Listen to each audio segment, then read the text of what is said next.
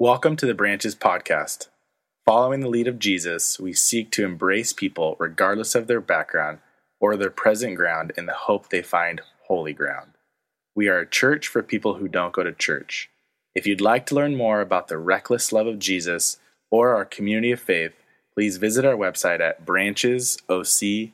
A couple days ago, my friend told me an experience that she had where she was talking to a friend and she was being vulnerable and sharing what she was going through and she said i am just so dissatisfied. Why am i feeling this discontent? I have no reason to. I love my job. I love my kids. I love my husband. I'm healthy. So why am i feeling this discontent?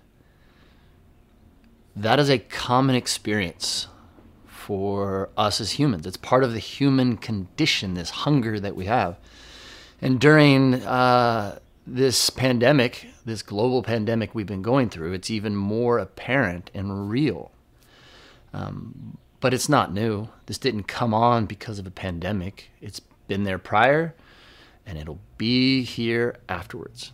In fact, the uh, the historian Arthur M. Schlesinger Jr you know you're an academic when you give yourself that many names. Uh, he said it this way, and typically I would try to say it in my own words, but he said it so well that I want to read what he said about this indistinguishable or inextinguishable discontent. He said, Our society is marked by an inextinguishable discontent. Our quest is better, and what is next? We want a better job with better pay and a better boss. We want better relationships and a better car and a better backhand in tennis or a longer drive in golf. And we have a propensity to live endlessly for the next thing the next weekend, the next vacation, the next purchase, and the next experience. We're never satisfied, never content, and envious of those who have what we have not attained or accumulated. So I want to ask you a question, but I'm going to rephrase the question. You've heard this question before um, where someone will say, I will be happy, now fill in the blank. Well, I'm going to change the word happy to content. Uh, you could even put in satisfied if you want. So I will be content when. How would you fill in that blank? I will be content when. What is your blank? Um, some of you may put in when I'm healed, when I'm promoted, when I'm married, when I'm single, when I'm successful, when I'm rich. Or when I complete this, when I arrive at this finish line, then I will be content. The problem is, is that we live like we're thermometers. And this is what I mean by that. A thermometer, um, the mercury goes up and down depending on the environment. And so often we find ourselves hunting and searching to raise our level, to raise our satisfaction, our contentment by changing our circumstances, by changing our geography or changing our relationships and so there, and I run into people like this all the time. And I do the same thing. It's for some reason our instinct.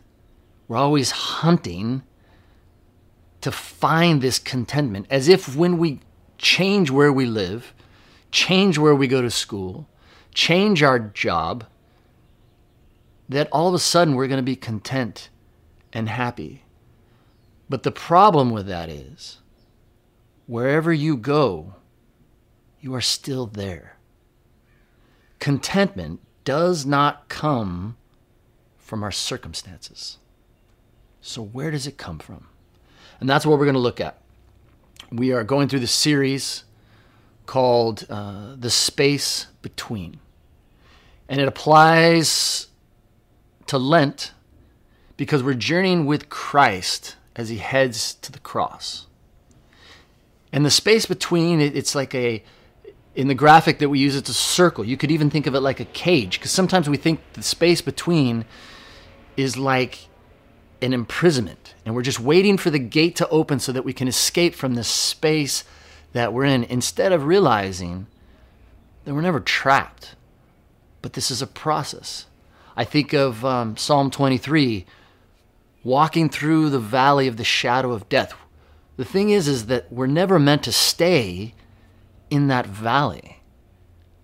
And we need to keep walking because we will make it through. But that process is so important. And so, this man made um, time that we call Lent is meant for that. It's a time of preparation. And so, we're not imprisoned, we're in the space between where there's nothing that we can do to change our circumstances other than continue to walk. And when we belong to our Heavenly Father, then He is using this space to create something in us, to make us more like Him, to set us free at times. And so, Paul, the Apostle Paul, I want to look to him to learn about contentment so that you can fill in that blank, but it won't look like it does right now. That answer will be different, and hopefully, it'll match more with Paul's. Paul, before we get into what he says, as he writes this in Philippians, he's literally in jail. So when we talk about the space between, he's in the space, except he has a gate in front of him. And so we need to understand the context by which he says these words he's going to say about contentment because his circumstances would seem to keep satisfaction or contentment away from him. He's under house arrest, uh, Roman house arrest. And the way that works, uh, usually you don't have the benefit of house arrest unless you're a Roman citizen. And so it's a little nicer, but when I say a little nicer, um, you still don't get food. In fact, he would have to depend on others from outside to bring him food because the food that they would provide once a day would make it difficult to survive. And so, if you are put in house arrest, you're a person that's a Roman citizen, you're probably a person of means, and so they expect you to have people from the outside help you. And so, this letter, this Philippians letter, that he writes to this church in Philippi is a response, basically, to a care package. But the way he speaks shows that he has learned the secret of contentment, of being satisfied. And that's what I want us to look at. Because in this space between, we can be content, we can be satisfied.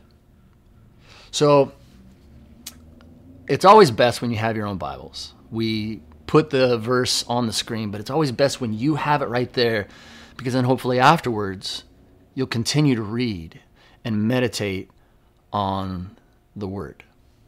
So Philippians 4:11, knowing the context, he's just thanked the people of Philippi saying, "Thank you for the care package. Thank you for sending this. Thank you for remembering me."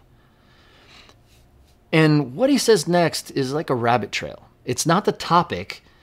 You know how when you're writing sometimes and you have a plan and then all of a sudden something comes to mind and so you just go off in a direction and then you end up coming back? This is him going off. And he says, I'm not saying this because I'm in need. For I've learned to be content, whatever their circumstances. So we've thrown this word out, content. I've used uh, satisfied as a synonym but what does it mean? What, what did Paul mean when he used this word? Because it's the only time in the New Testament we see this particular word. And so in his culture, this word meant to be self sufficient. What that means is to be independent, to not be dependent on circumstances or anyone else to be content, to be satisfied. It's a um, it's a state of mind or an attitude. You're independent of all things and all people. You are like a pillar. And so he's saying that I have learned to be content. And I think this is so applicable in so many ways, but it's it's a it's something that I use to communicate with couples. A lot of times, uh, married couples, when we sit down to meet, they're dissatisfied. They're not content. They're not happy. And part of it is the lie that they believe that it's their spouse's job to make them content or satisfied. We enter into this fallacy, this um, untruth that that's what marriage is. But in actuality, we are supposed to learn how to be content and satisfied independent of our spouse. Because when we enter into that marriage, we're entering in to submit to each other, to love them, to give our life away. And we have chosen them to give our life away too. To give them joy, to give them support, to give them care, to provide, protect. And so Paul is saying that this is what he has this independence. But he had to learn it. You can't just make yourself experience it. He goes on to say in Philippians 4:12, I know what it is to be in need. And I know what it is to have plenty.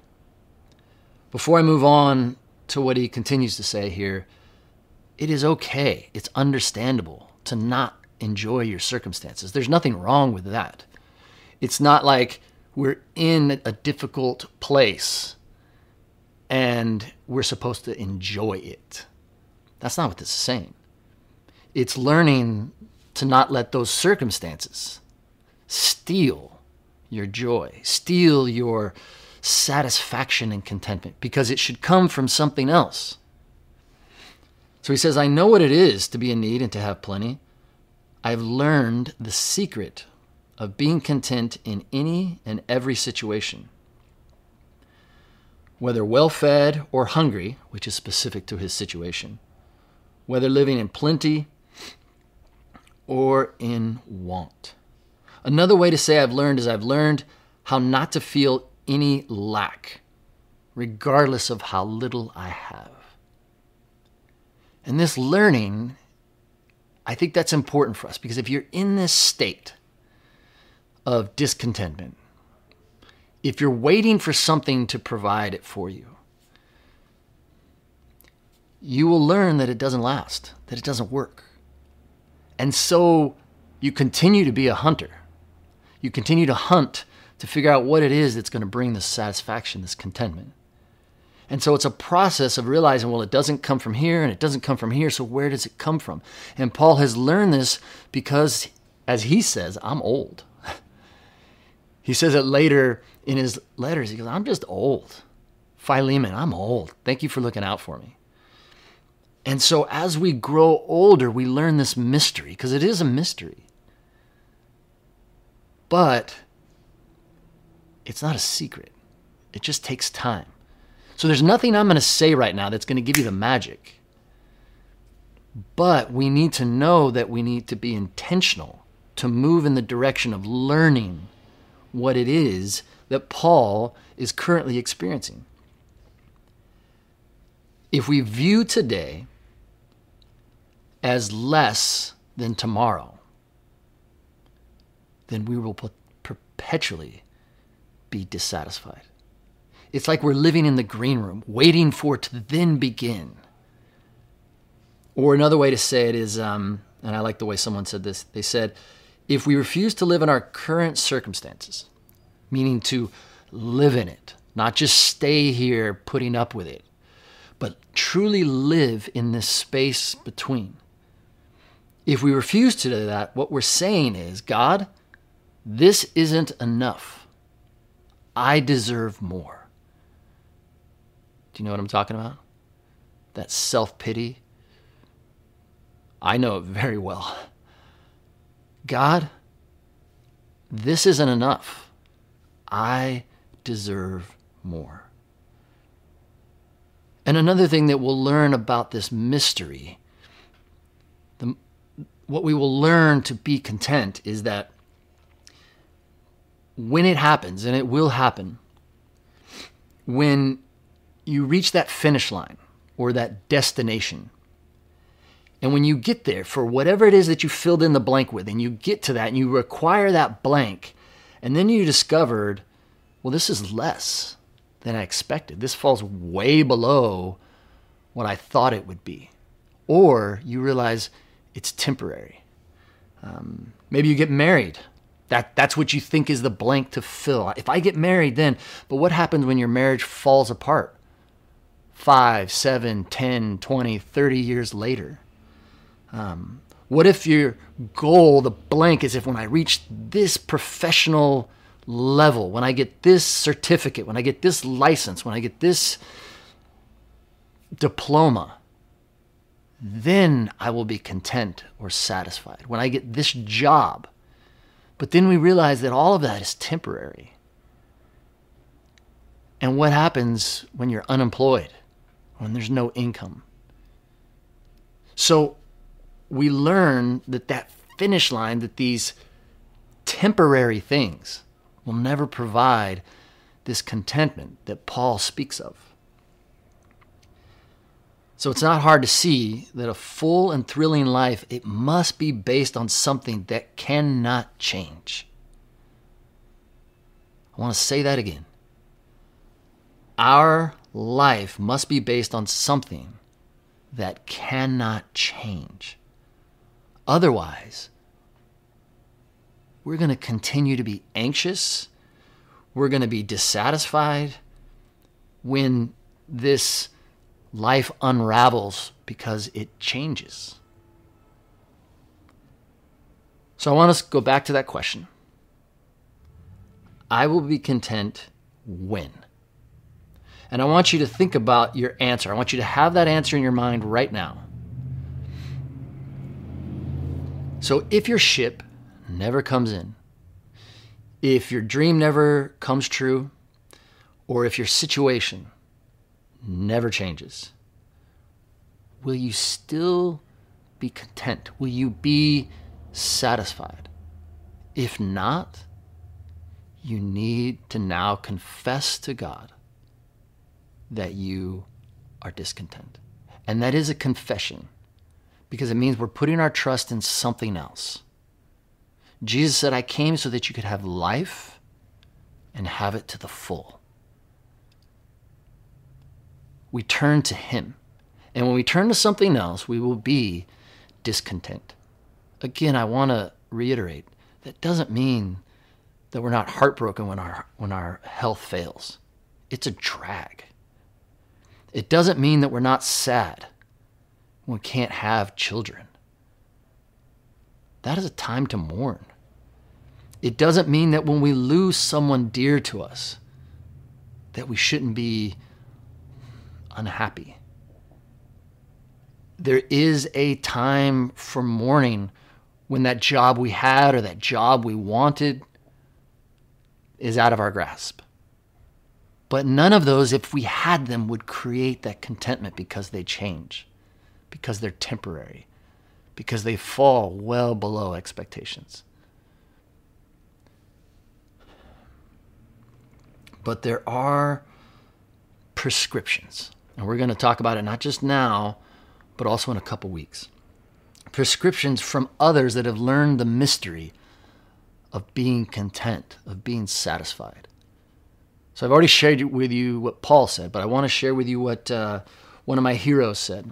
Elisabeth Elliot. Her and her husband were missionaries, and uh, they went to a very difficult place to share this good news of Jesus, this full life um, that Jesus offers, this salvation. And um, they went to an indigenous people, and her husband was murdered by those indigenous people. And there's a beautiful story that happens much later uh, between the Elliots, Elisabeth, and her, her family, and the indigenous people. If anybody could complain about their circumstances, it would be her. But this was what she said. Not just about this circum this particular circumstance, but about life. And she says this when she's older. Because that's usually when the secret is clearer to us. She says, The secret is Christ in me, not me in a different set of circumstances. I want to say that again. The secret is Christ in me, not me in a different set of circumstances. There's another man who gives a prescription, uh, a brilliant man um, named John Stott, theologian. And remember during uh, Ash Wednesday for us, we did it on a Sunday. Um, we said, From dust we came, and to dust we return, talking about the temporariness of life here. And so these physical bodies are literally made of the earth.